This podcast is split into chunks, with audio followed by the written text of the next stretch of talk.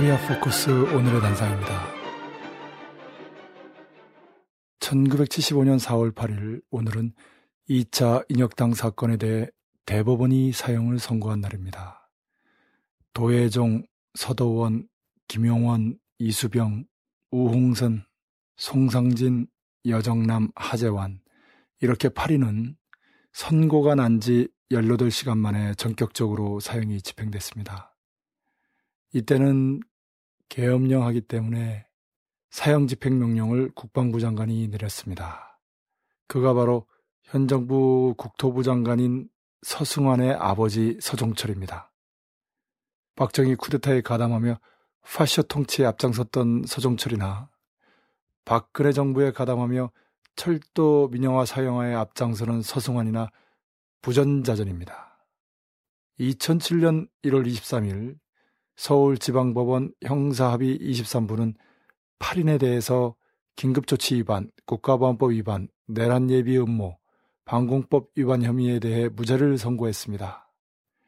같은 해 8월 31일에는 서울지방법원이 국가의 불법 행위 책임을 인정하며 637억 원을 배상하라고 판결했습니다. 그러나 이미 목숨을 잃은 사람들이 살아 돌아올 수는 없습니다. 명예만 회복됐을 뿐입니다. 이로써 박정희 군사정권이 1972년 유신체제를 선포한 후 발생한 정치 위기를 1974년 민청년 사건이나 그 배후 조직으로 지목한 인혁당 사건을 일으키면서 모면하려고 했다는 사실이 객관적인 역사로 확인됐습니다. 국제법학자회는 사형이 집행된 1975년 4월 9일을 사법사상 암흑의 날로 선포하며 박정희 독재 정권의 파시적 만행을 폭로했습니다.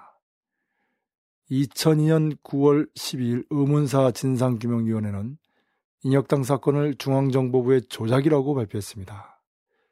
2005년 12월 7일 국가정보원 과거사위원회도 인혁당 사건은 조작이라는 조사 결과를 발표했습니다.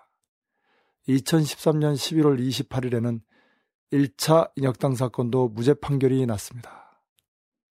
이렇게 해서 인혁당 사건은 1차든 2차든 모두 파쇼적인 정보부에 의해 만들어진 희대의 조작극임이 만천하에 밝혀졌습니다.